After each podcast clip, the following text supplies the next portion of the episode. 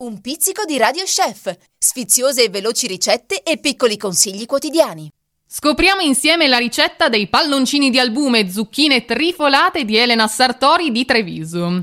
Tra le indicazioni difficoltà 2 su 3, tempo di preparazione 30 minuti circa, porzioni 4, kilocalorie circa 95 a porzione.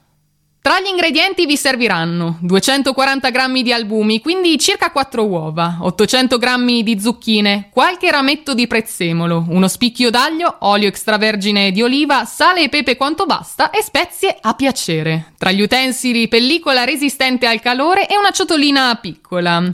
Per il procedimento mettere a bollire un pentolino d'acqua, riporre un velo di pellicola sopra la ciotolina e versare sopra una dose di albumi, circa 60 grammi. Chiuderla e sigillarla in modo da formare delle palline con un ciuffo di pellicola in cima, quindi riporre i sacchetti in acqua bollente per circa 12 minuti. Nel frattempo preparare le zucchine, pulirle e tagliarle a rondelle sottili. In una padella far dorare l'aglio in un filo d'olio, toglierlo e unire le zucchine. Coprire con un coperchio e cuocere a fuoco vivace mescolando di tanto in tanto.